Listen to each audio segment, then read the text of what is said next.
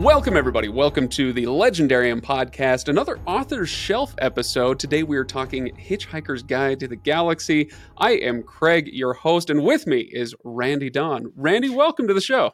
Thank you so much for having me. I am delighted to be here. You're very welcome. Uh, before I do all the, the introduction stuff and the, the, the bios and the books and all that stuff, let me just remind everybody to go to thelegendarium.com, which is where you can find past episodes. You can find the link to our Discord server where you can join in the discussion with other reading nerds, much like yourself. and you can also find the link to our Patreon page uh, where you'll find an infinite number of goodies that aren't there because really it's just a tip jar. So if you like what you hear, it'd be great if you threw uh, a buck in the tip jar uh, over at Patreon. With that being said, okay, let's talk about you for a second. Randee, you and I met uh, at Dragonsteel Con, I think it's officially That is called. correct. Yeah. So that's uh, uh, Brandon Sanderson's convention back in November. Mhm. Um, you stopped by the booth and we started talking, and, and you were telling me about your book that had been compared to Douglas Adams and Terry Pratchett, and uh, Yes, and I I- said, I yeah. said, I've got an idea. yes, you did. So, uh, yeah, it, it's your history with Hitchhiker's Guide goes back pretty far, does it?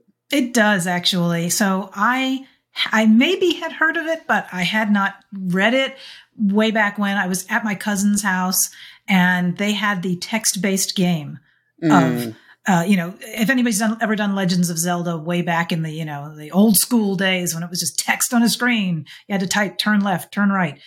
And they said, we had this game. I'm like, ooh, a game. And I thought, all right, I'll play this. And immediately it was clear that if you didn't have any real working knowledge of the book, you were not going to get beyond being mowed down by a bulldozer. So uh, it was not it was not um, logical in the sense that okay, you've got to get out of the house. Fine, that makes sense. But why would you bring a towel? So like, I picked so you didn't get it because you hadn't read the book. exactly. So I picked up the book for the first time to play the game, and it still didn't help a ton, but it got me into the book. I can So- imagine a book this absurd uh, gave birth to a game equally or more absurd. Exactly. But uh, the book you wrote, which we will talk about kind of toward the end of this episode, it's called Tune In Tomorrow. Um, and so we're going to get your uh, breakdown of what the book is, uh, a little elevator pitch on that in a little while. Sure. Uh, but the reason I mention all this is because, like I said, it it's uh, been kindly compared to the likes of Pratchett and Adams. So such such honor, such an honor. Let me tell you. so, you know, my normal question, the first question, as longtime listeners know, my normal first question for an author shelf episode is why did you choose this book? Mhm. But I'm afraid I kind of spilled the beans on that already, which was we had the conversation and normally with an author shelf episode i just throw the doors wide open and say Mhm. let's talk about whatever book you want uh, in your case i you know i kind of nudged you and said hey i've got an idea let's do this but yeah.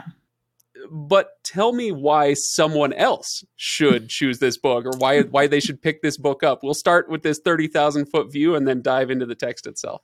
Right. So it's okay. So the thing about Hitchhiker's Guide is you can't go into it expecting, you know, uh, a Neal Stephenson sized treatise, treat, treatise, treatise on uh, on life and everything. Although we do address life, the universe, and everything. So in theory, he does pack a lot into approximately 150 pages. It's about 150 pages. The story is loosey goosey, but what it really is is it's just goofy, but it's satire and it it it plays on your trope on tropes and expectations and has no problem with just going there in weird and wonderful ways that sometimes when you read a book uh, you'll read a sentence that you may never have thought of or written yourself, but it, it lands with you in a Mm. correct way, as though a piece in a puzzle has slid in. And I won't say that's the case with every single sentence Adams writes, but he's so on point in some ways about so many things that just click that um, it all falls together in a very natural way, even even when he's being over the top and bizarre and strange. Um, you know, he'll talk about making up a drink like the Pangalactic Gargle Blaster, and um, you know, what is it? What is it about? Well, it's an it's the it's the best drink in existence. It's an alcoholic drink. Its effects are similar to having your brain smashed out by a slice of lemon wrapped around a large gold brick. Well, even if you haven't had a pan galactic star- gargle blaster, I've made up my own.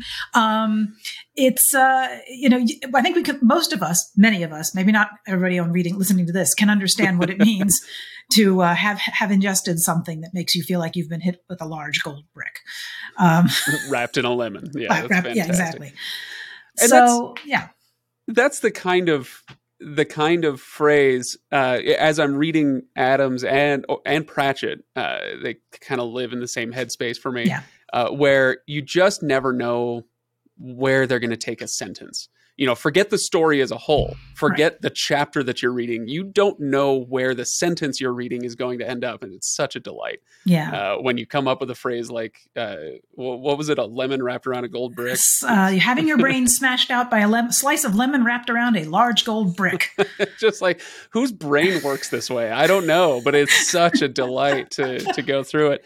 And uh, I'm, I'm, I'm, sorry. Go ahead. I was going to actually no, no, say no. Uh, one of the one of the things that's interesting about the book is it didn't start as a book, and that may lend uh, to some of its length as well as its kind of loosey goosey episodic feel. I mean, mm. yes, we do follow a, a story of characters throughout the entire thing, but this started out as a radio show. Right. And it was written by a guy who did not plan to be an author. It was not his goal to be an author. His goal was to write for radio. His goal was to do something funny with science fiction, which when it came out in the late 70s and when he was first thinking about it in the early 70s, really wasn't the commonality. We were very self serious with sci fi. Um, there was, you know, we just had 2001: A Space Oddity, Odyssey. Excuse me. There's Ziggy. Uh, there, Ziggy yeah, is, say there. Um, but that was like at the end of the 60s, and then um, we had Star Trek, the very first original Star Trek. Mm. I mean, mm-hmm. everything was very you know, hopeful and hope punk and, hope and, punk, hope yeah. punk. All right, well, I there's your T-shirt. That's I'm a hope punk. That's hope great. punk, uh, and and that was kind of where we were in the '70s. I don't think we were doing a whole lot of humor based sci-fi stuff. We, it wasn't quite ready to poke fun at itself, and right. And and in truth, the book does not poke fun at sci-fi. It pokes fun at a million other things, but not sci-fi specifically. Well, I think yeah, it's as you read Hitchhiker's Guide. Um, I mean, you can find endless blurbs and quotes about how it leaves no sci-fi stone unturned, you know, as far as right. going into the tropes and the cliches.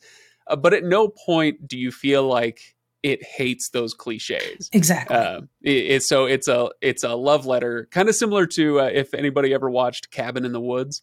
Um, oh God, I loved Cabin in the Woods. It's, yes. it's every horror trope you can possibly imagine crammed into one thing, and it's tough to watch that and go, man, these people really hate these cliches. It's yeah. Uh, you know, um, it's, and I think that that's why, that's one of the reasons it works. Uh, first of all, if you're going to write a book like this, uh, science fiction fans are going to read it. So if they feel at some point that they're being laughed at or making fun, made, making, being made fun of, hmm. uh, the book's not going to land. Uh, this may be a little bit of a digression, but there's a movie out now called Tar. Has nothing oh, to do yeah. with science fiction exactly, but uh, we eventually we are essentially focusing on a very famous, very um, pretentious very well regarded um, conductor for orchestras. And I think the thing that drove me nuts about the end of Tar is, uh, and if you don't want to know the ending, uh, please step away for about 30 seconds. Um, Tar falls from grace and eventually is resurrected by conducting an orchestra for basically a room at a science fiction furry convention. You know, we're, and that's meant to be a punchline at the end, like, oh, she's fallen so far. And look, this is how embarrassed she is now that she has to do this. And that kind of ruined the movie for me because right. I thought, you know, it's so easy to po- to poke fun at a lot of these genres, but they're also the biggest genres in entertainment right now. So why would you do that? And Douglas Adams does not. He clearly loves what he's doing. Yeah, no, that's a great point. One thing that strikes me about his, the the parody nature of this book um, is that I I get the sense that he's lambasting a lot of uh, issues that were contemporary at the time that mm-hmm. are going way over my head. Uh, so I'm, I know I'm missing a bunch of stuff, and that's okay. It's as long as the book is fun and funny, and like I, it's fine. I don't have to get every single joke. Um, but as I compare it, I and I inevitably will compare this to Terry Pratchett. Uh, mm-hmm. It's just you kind of have to. Um, as I compare it to Pratchett, we we did the truth with uh, Brandon Sanderson uh, a few years ago, uh, and in the truth, it's a book long commentary on newspapers and, and kind of news generally. Mm-hmm. Uh, and he, he sustains it throughout the entire thing. Whereas in Hitchhiker's Guide, maybe because of the, the whole radio play thing that you're talking about, um, we don't get that kind of full book length treatment. It's every chapter and it, kind of down to every paragraph is mm-hmm. a commentary or a joke about something else. And right. so that you your brain is kind of working even harder in mm-hmm. Douglas Adams to figure out what he's going after at any mm-hmm. given moment. I don't know. Does that make sense? You know, it does. Um, and it's quite possible that I've missed a lot of the uh, a lot of the references and and things that are very topical at the moment. Yeah. But you know, one of the things to understand about where Adams was coming from, in addition to radio, was that uh, he worked with Monty Python. Okay, and um, he has some credits with them. Meaning of Life was also he had some credits on there. Um, and that, that, that that's not a huge surprise when you think about it because first of all i'm a great big anglophile and i love all things mm-hmm. humor monty python that kind of thing and both uh, both uh, monty python and adams and to some extent pratchett as well it really riffs on this kind of ex- extreme british politeness and also the the almost Kafka-esque bureaucracy that surrounds things. Mm. And those appear in all of those uh, in all of their works to such an extent that they they that's what they're poking fun of. And I think generally we can look at um, things like uh, government overreach and not you know not not not talking about anybody specific but just in general things you may not like about the way red tape works and bureaucracy and all bureaucracy that. and um and officials in authority deciding things that they don't really know what they're doing but they've been told to do these things and that comes i think out of where I, I, am not a historian, but these guys were writing in the early 70s. They were children of the of the World War II generation, and things really shifted. I think in um, in Britain, particularly around that time, in terms of questioning authority. You know, in the U.S., it expressed itself in a different way, but in in in terms of comedy out of Britain, you saw a lot of this happening all at once. Um, from re- relatively privileged writers and comedians. I mean, they, they, a lot of these people went to Cambridge or Oxford, right? But they they rather than becoming part of the institution, they started making fun of institutions. And one thing that you will notice in um, all three of the, uh, all of their works, but specifically in, in the authors' uh, books, is this rather arch tone. They they have kind of this omniscient narrator, narrator who will understand the big picture in mm every circumstance, even if individual characters are left in the dark. So you kind of feel like you're sitting there being talked, being being guided through all of this, and they tell you things about aliens or how aliens have interacted with other aliens or how this planet came to be, and it doesn't have to do with a specific story exactly, but it's a brilliant way to give us some backstory and do satire and not feel like it's um, it's dumping all this information at once on you. Uh, and and there's if you were a modern editor. Mm-hmm. Um, eh, you're at a publishing house. Somebody turns in the manuscript for Hitchhiker's Guide. You would tear that thing to pieces because first of all, omniscient narrators are not allowed today, and I wish uncool. they were. Very uncool. Oh, man, oh so uncool. It's so satisfying I, I, if it's done well. Obviously, yeah. it can be done poorly, and that's probably why it's uh, verboten now. Yeah. But um, I I like the omniscient narrator, but also if you're the editor, you're there are portions where in italics if you're reading in all italics then it's something out of the hitchhiker's guide that they're right, with them right. except that it's not because they're you're reading in italics and it's actually the narrator telling you what's in the hitchhiker's guide and then it will seamlessly go into the actual mm-hmm. text of the hitchhiker's guide it's just a, a mess which is fine it's yeah. one yeah. of those things i was reading this and like i said i kind of had the blue pencil in my head was going nuts on the page but it, but when I stopped and thought about it, it, there was nothing about it that wasn't working. I Right. understood everything that was going on. I Yep. I was able to switch uh, perspectives with the narrator, and so uh, you know, I, I guess it could have been it could have been very poor, but maybe it's just you're carried along by the humor and you don't care. Yeah, I think anything done well can be done. You know, and if you if you know how to if you can if you can dance the dance and dance it well, you can often get away with it. I think I do not know, but I would imagine that after something like this came out, um, there was probably a lot of aspirational Douglas Adams types who a thought they were funny, and b just did a lot of info dumping by putting a lot of description in italics as though it was part of a manual. But that was also kind of, I think, a style for a while. We, um, off camera, we talked briefly about Dune, and I'm not trying to get into Dune, but in Dune, every chapter is prefaced by a paragraph that essentially ostensibly comes from a known book in the universe or a known guide or a known law or Mhm, an mhm. essay or something like that. And it gives you just a little bit of entree into where we're going next. And uh, again, if you do it well, it works great. And I think there probably were enough people that didn't do it well that editors finally said, "All right, you know, nobody gets to do this anymore. You don't know how to play with the toys. Don't don't even pick them up anymore." Uh, speaking of people who thought they were funny, so sad. It So- happens. I should. Well, no, I should. Uh, I'll back up and say uh, I started the book last night. I finished it this morning. Um, it's a it's a really quick read. If anybody hasn't read read it, I, I regret taking until now to do it. yeah. Um, I did a whole live stream on this. Uh, gosh, that was just yesterday. We talked about whether whether must read books exist, and if they do, what would go on the list. You know, would this go on the list? So And, I and to, regret. and to- and to interrupt- interrupt you really quick, if Yeah. you have seen the movie, you have not read the book. Right. You've seen the TV show version. You've also not read the book. All these versions are slightly different. That's one of the things to know. But I'm sorry. Go ahead. No, that's fine. Anyway, so I'm reading the book this morning, and I I'm dying laughing. I'm I'm you know it's ten o'clock in the morning. I'm still sitting in bed, just just you know losing my mind at some of the comedy. Um, and my wife says, "What you know what what is so funny?" And I said, "Part of it is."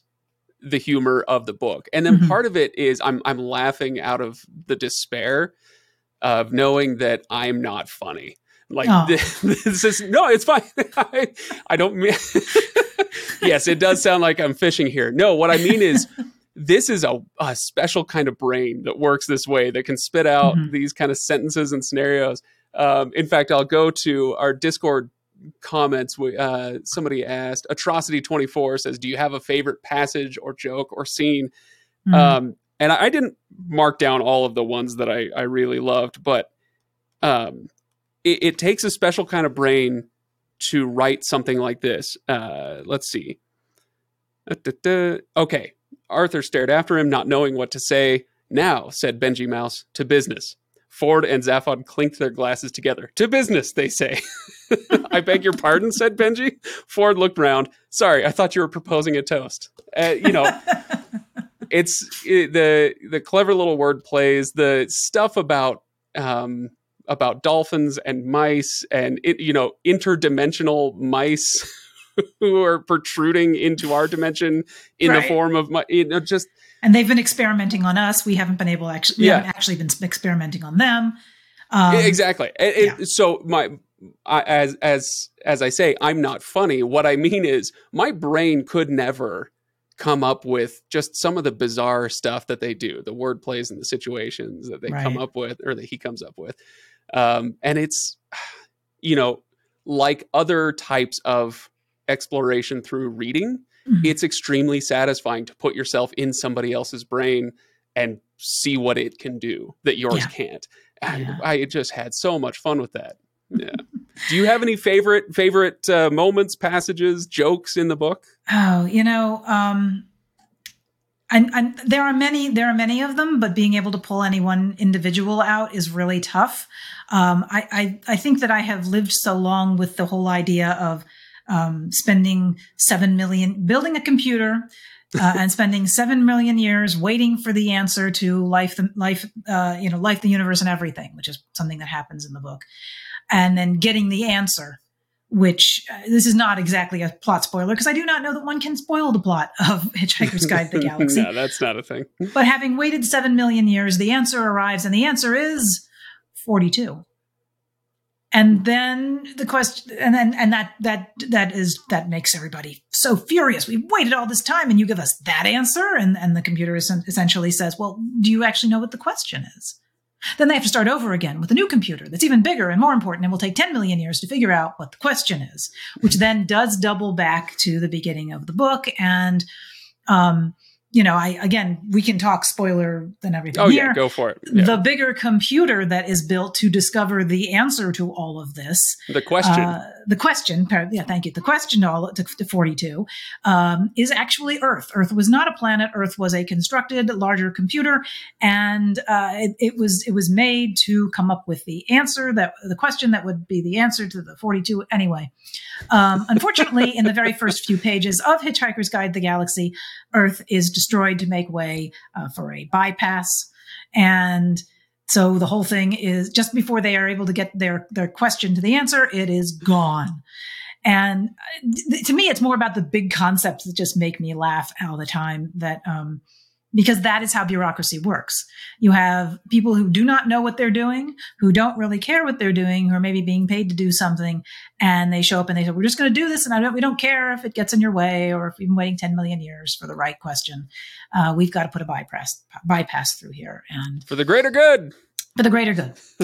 um, so it's more the big picture stuff I think that has really stuck with me over the years. That um, I, I, just love, and I love the sentient mice and all of that. I mean, there's there's a, there's a few little nitpicky things you could you could pull at with the book. I mean, it's it's very short on female characters. Um, we have we have one human character mm-hmm. named Trillian, and then there's some references to other women throughout, but they are not actual characters per se, and that's pretty much it. So I think if it was written today, I would, I would, and, and, and Adams called me for advice, which he would not do. But if he had, if, if he had an interest, I would say, can we get maybe another, another woman or so in there who actually has, is a character as opposed to somebody who just floats by?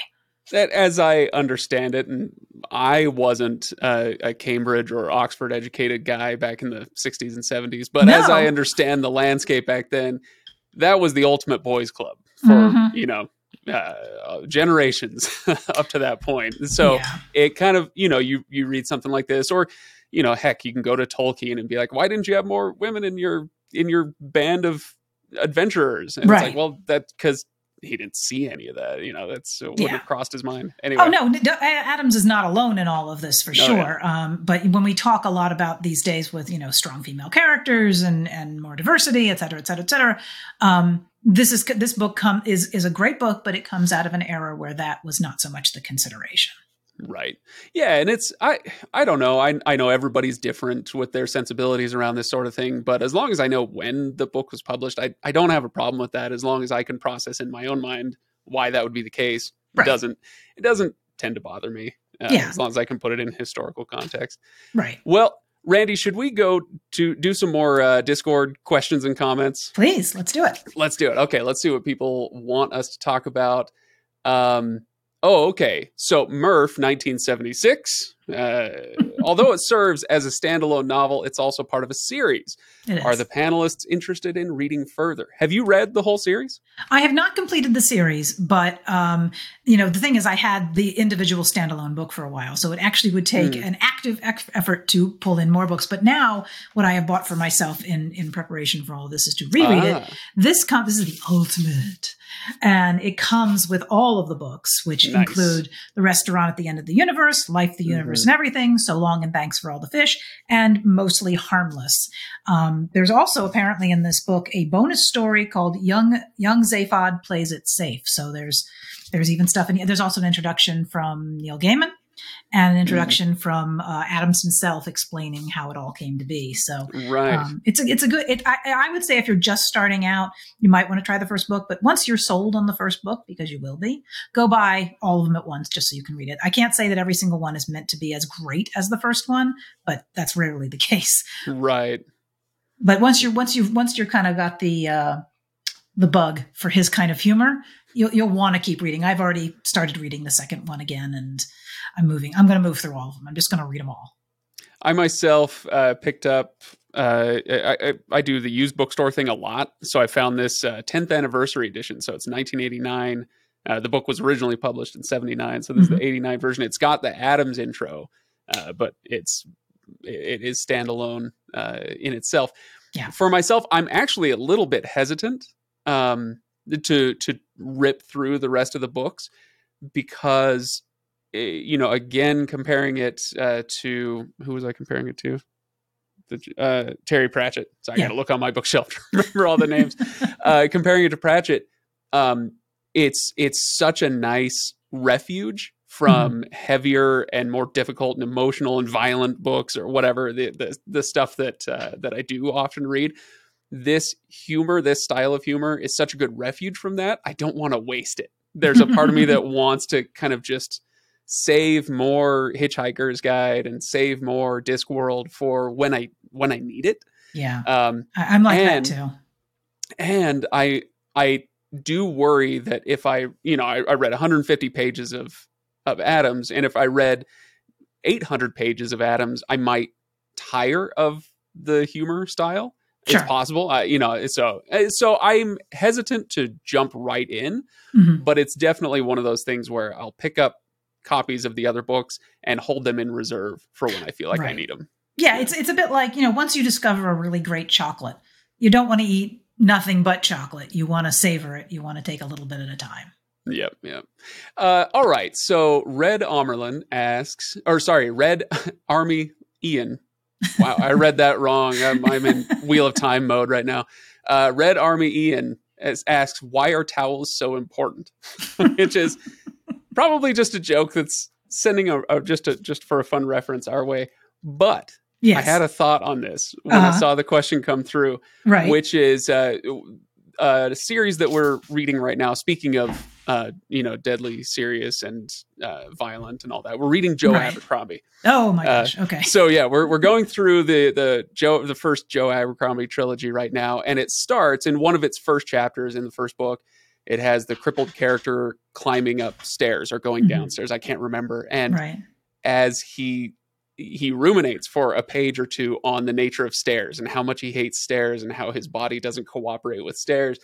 And it's written so interestingly and so well that it actually kind of changes the way I think about stairs. You know, I, I, don't quite take my ability to go up and down stairs for granted anymore. And right. you know, that's that's eh, one of the powers of really good writing. Mm-hmm. And the towel thing, as absurd and stupid as this sound sounds, kind of did the same thing for me, where I was like, hold on a second, that's true.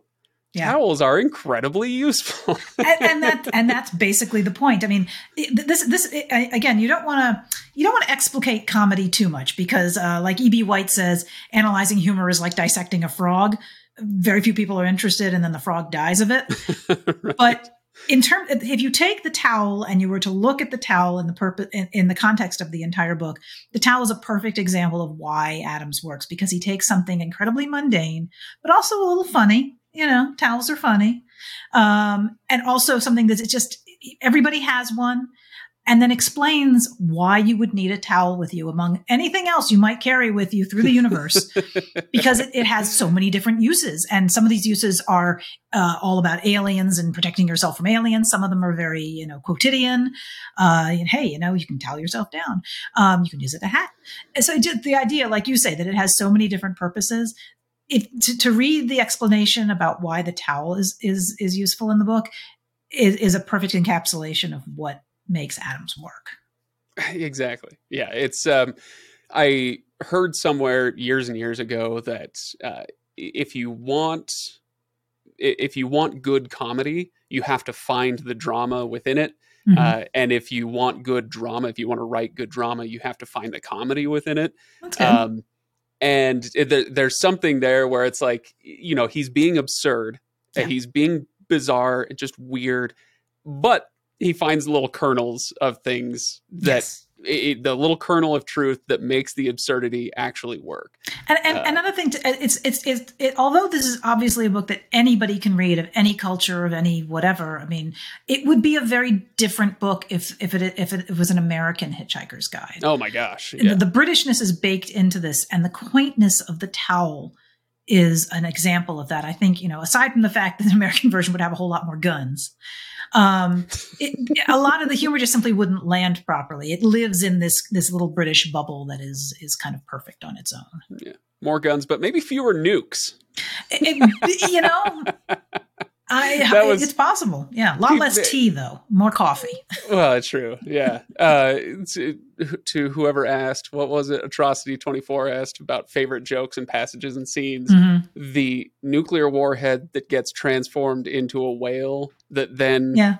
Uh, but that then gains sentience as it plummets toward the surface of the planet one of the funnier things I think I've ever read in my life. But even funnier, it also transforms into a uh, a jar of, uh, of petunias. Well, the, yeah. To to uh, which also warheads, gains yeah. sentience, and as it plummets, the, only the only thought the thing of petunias has is not again. which I mean, you know, it's just pick the thing, the weirdest thing possible, and it just lands. uh, let's see, D. Freyden uh, asks, let's see, assuming we've read far enough to know the answer to the ultimate question of life, the universe, and everything, what do you think the actual question might be? Um, and I, you know, I thought about this.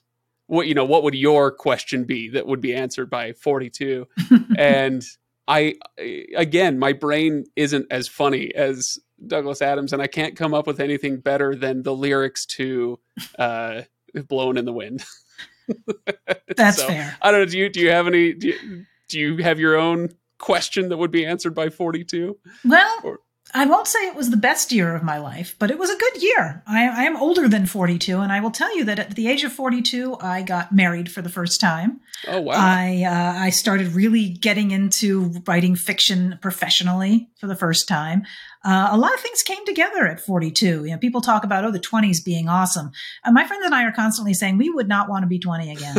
20 is hard. hard, hard pass. Hard yeah. pass. Yeah, 42 so, sounds like it was a good year for you. There you so that, go. that would that would be a, that would be part that would be part of my question, I think. Uh, let's see. We've kind of addressed this. Chesky asks, does the humor and style translate well to book form because it was originally a radio comedy? Um, yeah, it works fine for me. Like I said earlier, it's messy um, yeah.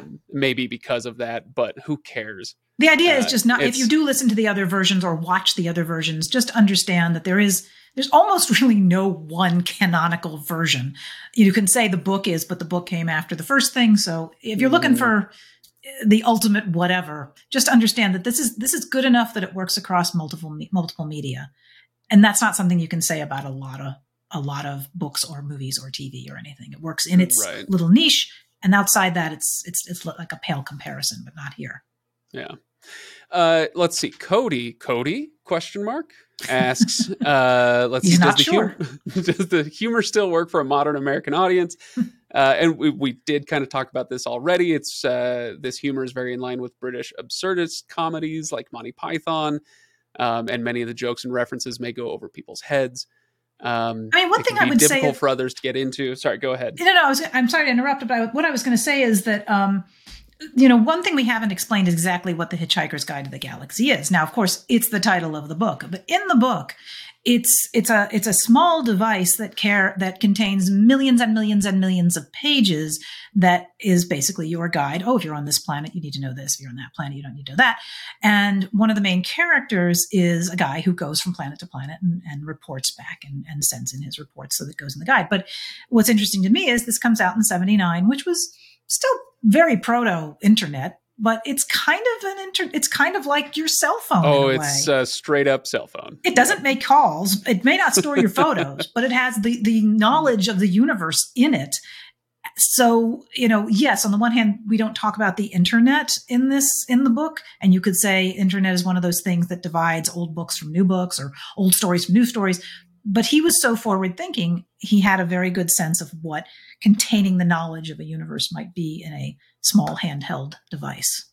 And of course, for him, it's um, it's kind of a, a clever delivery device for a, an exposition and humor and, and, all of that stuff. It's just kind of um, it. Uh, yes, it's the title of the book, but the device itself is literally throwaway at several portions of the book. Yeah, uh, it's just this throwaway little thing where you know, again, if you were to write this now and give mm-hmm. somebody the sum of human knowledge in their hand, you would know exactly what you were writing about and you would probably have commentary accordingly about right. you know how this device ruined all of society forever yeah uh, or or whatever not that i have any opinions on the subject he says as he reaches toward the phone he's absolutely addicted to uh-huh uh, always within see. arm's reach Oh, oh, back on. Okay, so back on the towel thing. Yeah. Kip Tan asks, "Do you travel well? What's your weird thing that you have to bring on a trip?" Ooh, so if it's not a towel, do you have a weird thing you have to hmm. bring on a trip? I got to think about this. Personally, I travel very well. Mm-hmm. Um, but part of the reason for that is because I know how to pack light, mm-hmm. um, very, very light. Uh, so here's here's how I travel well. It's not what I take with me; it's what mm-hmm. I hmm. bring back.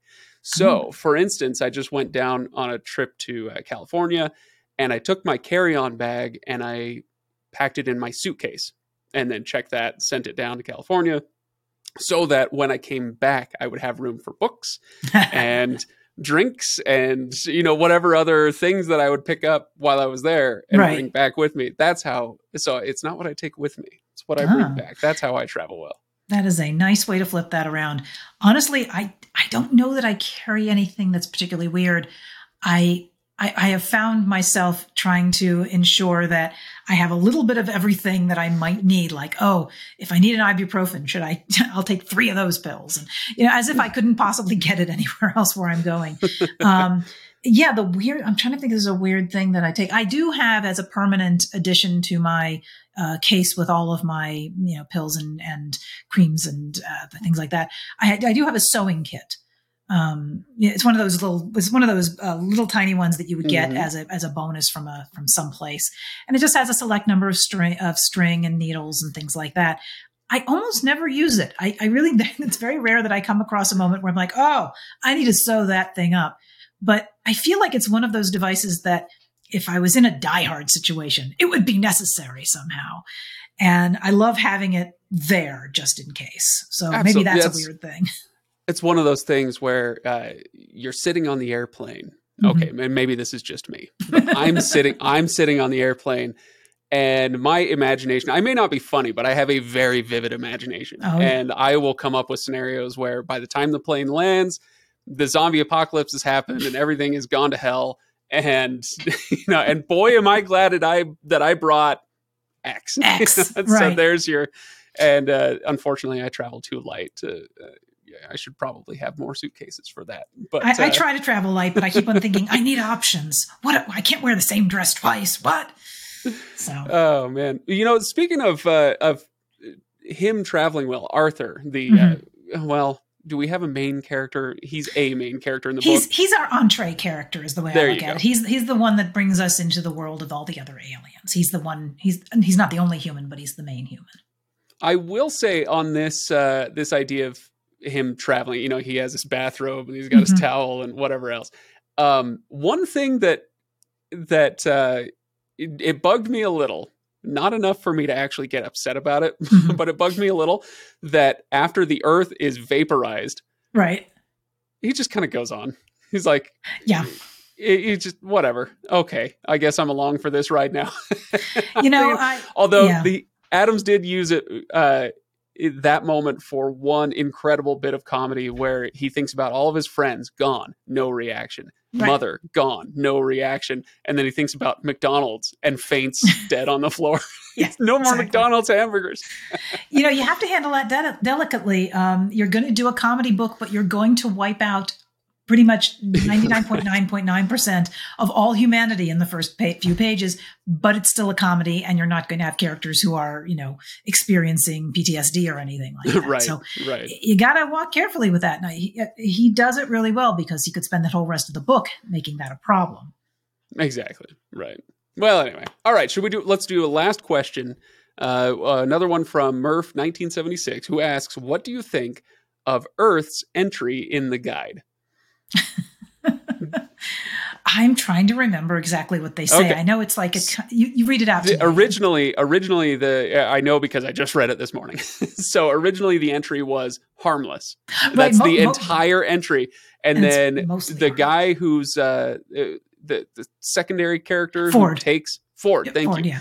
Ford uh, is on Earth to spruce up the or the the entry for Earth in the Hitchhiker's Guide, and he's stuck there for 15 years. And in those 15 years, the eh, the modification that he's able to make to the entry is to make it mostly harmless. Right.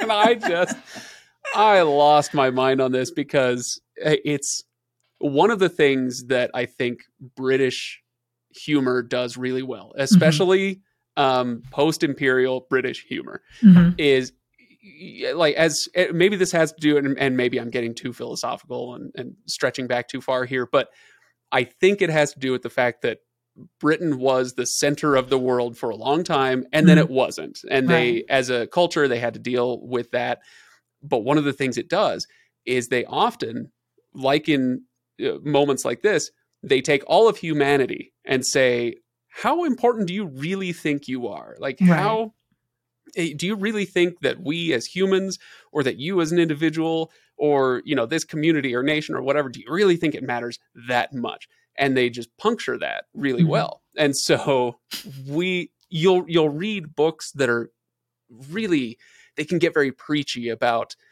oh you know humans tendency to wage war and um and it's like yeah of, of course we do that mm-hmm. and this is a way for them to say so or for right. for Adams to say so do you really yeah. think that uh, that that makes humanity more important or noteworthy or something no it's it's still just a speck in the universe right mostly harmless is is that skewer going through humanity's ego yeah, it's it's the it's a modern day equivalent to Copernicus saying, "No, actually, we revolve around the sun. Right? Uh, not we are not the center of the universe." And cope with that for a while.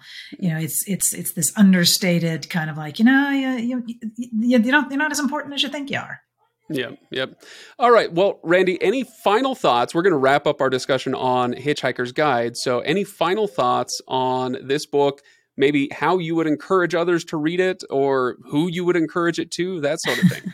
you know, I think by saying anytime you say something is great, it's a great book, it's a great movie, you've got to see it, you've got to read it. Uh, my, my response to that, just because I'm a contrary person, is often like, oh, yeah, prove it in this case, I think the best idea to go into Hitchhiker's Guide is um, that you will decide for yourself whether you think it's great or not. It may not be for everybody. Not everybody likes this kind of thing, but uh, you know, it's not so much a story as a bunch of things that happen. Uh, it's but that doesn't matter too much, and that's the important thing. It's just so weird and wacky, and keeps on going into deeper satire along with the jokes. That yes, you are following a, a traditional linear narrative, but it's again, it's it's a bunch of stuff that happens that makes you laugh along the way, and maybe makes you reconsider the importance of things you hadn't considered before, like you know towels. Towels. There you go. here, here. Um, I I don't have any more like deep final thoughts, but I will say I wish dearly that we had gotten Ryan on this episode. Um, you met him at mm-hmm. uh, at Dragonsteel, if only because and, you know, and this could work for Ken and for Todd and for Megan and for Stephanie. They're all very into uh, community theater. Mm-hmm. Um, I'm the odd man out on the podcast, but there was this great passage. Um, Still, he knew what he had to do. As the Vogon craft screamed through the air high above him, he opened his satchel. He threw away a copy of Joseph and the Amazing Technicolor Dreamcoat. He threw away a copy of Godspell. He wouldn't need them where he was going. and the sh- I I died just thinking of uh, everybody, every other panelist on this show who really needs to read that line and react to it on uh, on mic. So right. one day I will make them do that. All right. So uh, to everybody uh, still here, and I'm sure you all are, uh, after our riveting discussion of Hitchhiker's Guide, uh, I do want to give uh, people a chance to hear a little bit about Tune In Tomorrow. Randee, this is your latest book that came out a few months ago. And uh, what's your book about? Give us an elevator pitch. Right. So it's it's actually my debut novel. I have written a lot of short stories and some nonfiction, but this is my debut novel. It's called Tune In Tomorrow, and it is about a reality TV show run by mythical creatures for mythical creatures, but starring humans. Okay. And, uh, you know, I'm an entertainment writer, and I was just sort of thinking one day, well, you know, when we watch TV, we like to watch a lot of genre stuff that's got castles and dragons and magic and wands and spells. And it, it occurred to me that that's not the kind of thing that they would want to watch if they were watching TV. That's boring, mundane stuff. They would want to watch the stuff that's really exotic to them, like, you know, stories about adultery or embezzlement or writing checks you know, the mundane things, going back to the towel again, the mundane things, they would be fascinated by that kind of stuff because they don't really use that stuff. That's all weird and wacky to them. Um, and I'm an entertainment journalist, like I said, so I've I've seen the sausage get made. I I will not confirm or deny if any of these characters are based on people I've actually met.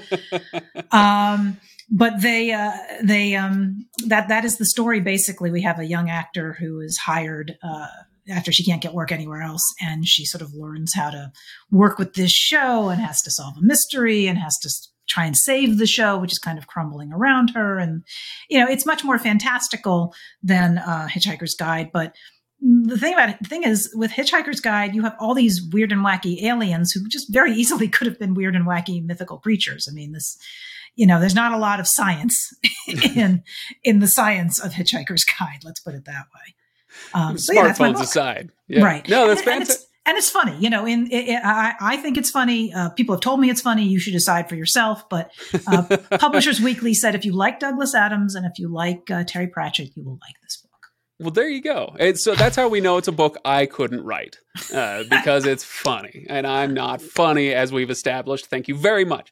Uh, no, it sounds like is it the kind of thing where you're just you're putting everyday things under the microscope the way that we talk about like oh if aliens came down and landed today they'd have a lot of questions about razors you know like why yeah. why do you shave your armpits? Eh, whatever. It's interesting. It's a, a, little bit because i think that and again i was not trying to model myself off of off of adams. He's he's the original and i'm not trying to compare there. But um you know you kind of do these trojan horses of when you're when you're doing funny stuff. Uh, you can sneak in more serious conversations and there's two things that I end up discussing in the book in you know in, in, different differing ways but one of which is the concept of of, of truth and reality. I mean in, in, our modern day there are people who have decided they have their own truths and they live in their own realities. And uh, the char- the characters in who the mythical characters who watch the show tune in tomorrow that we're told that they believe that it's real that this is really how humans act and if you were to hang out with humans, they would behave just as they do on this show. But the show, of course, is very heightened reality, just like reality shows and soap operas mm. are. Um, so there's at one point the main character, who's the actor, runs into a fan, and uh, you know she feels bad because when he greets her, he greets her as her, as her character name. He seems to think this is a real thing, and she pulls him aside at one point and says, "You know that this isn't." This isn't actually really happening. And he says, you know, it's real enough so, like, they know it's not real, but they're willing to sort of play along. They're almost LARPing or cosplaying mm. along with it. Mm. Um, so, I get to have that kind of conversation in there too. And then the second part is that uh, when you're when you are on the show, if you're on long enough and you win an award, the very first award you win uh, for be, for your performance on the show is that your age freezes. So you will not age as long as you are continuing to be on the show. So some of these people have been on the show for you know 100 years, 80 years, or whatever. And that gives me an opportunity, that gave me an opportunity to talk about the nature of immortality and what it's like to have the real world, our world, move on without you. You know, when your friends mm. die, when your loved ones go away, you know, you feel an alien in your own world. You become almost your own mythical creature. And it's again, these things are not explored in great depth, but it was great to be able to have those discussions and at least raise the issues. Mm. So I think that, you know, kind of what, what Adams does in terms of the nature of bureaucracy and all of that, um, I'm trying to sort of sneak those in there. I'm probably not nearly yeah. as subtle or as funny as him in those areas, but that was the aim.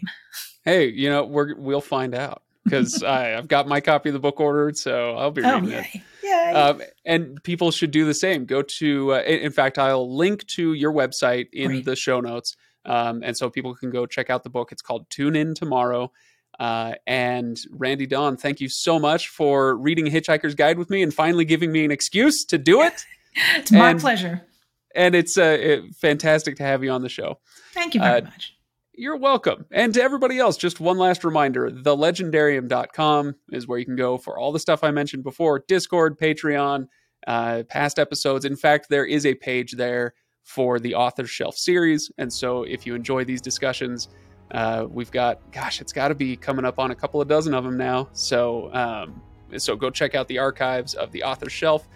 And I will see you all next time.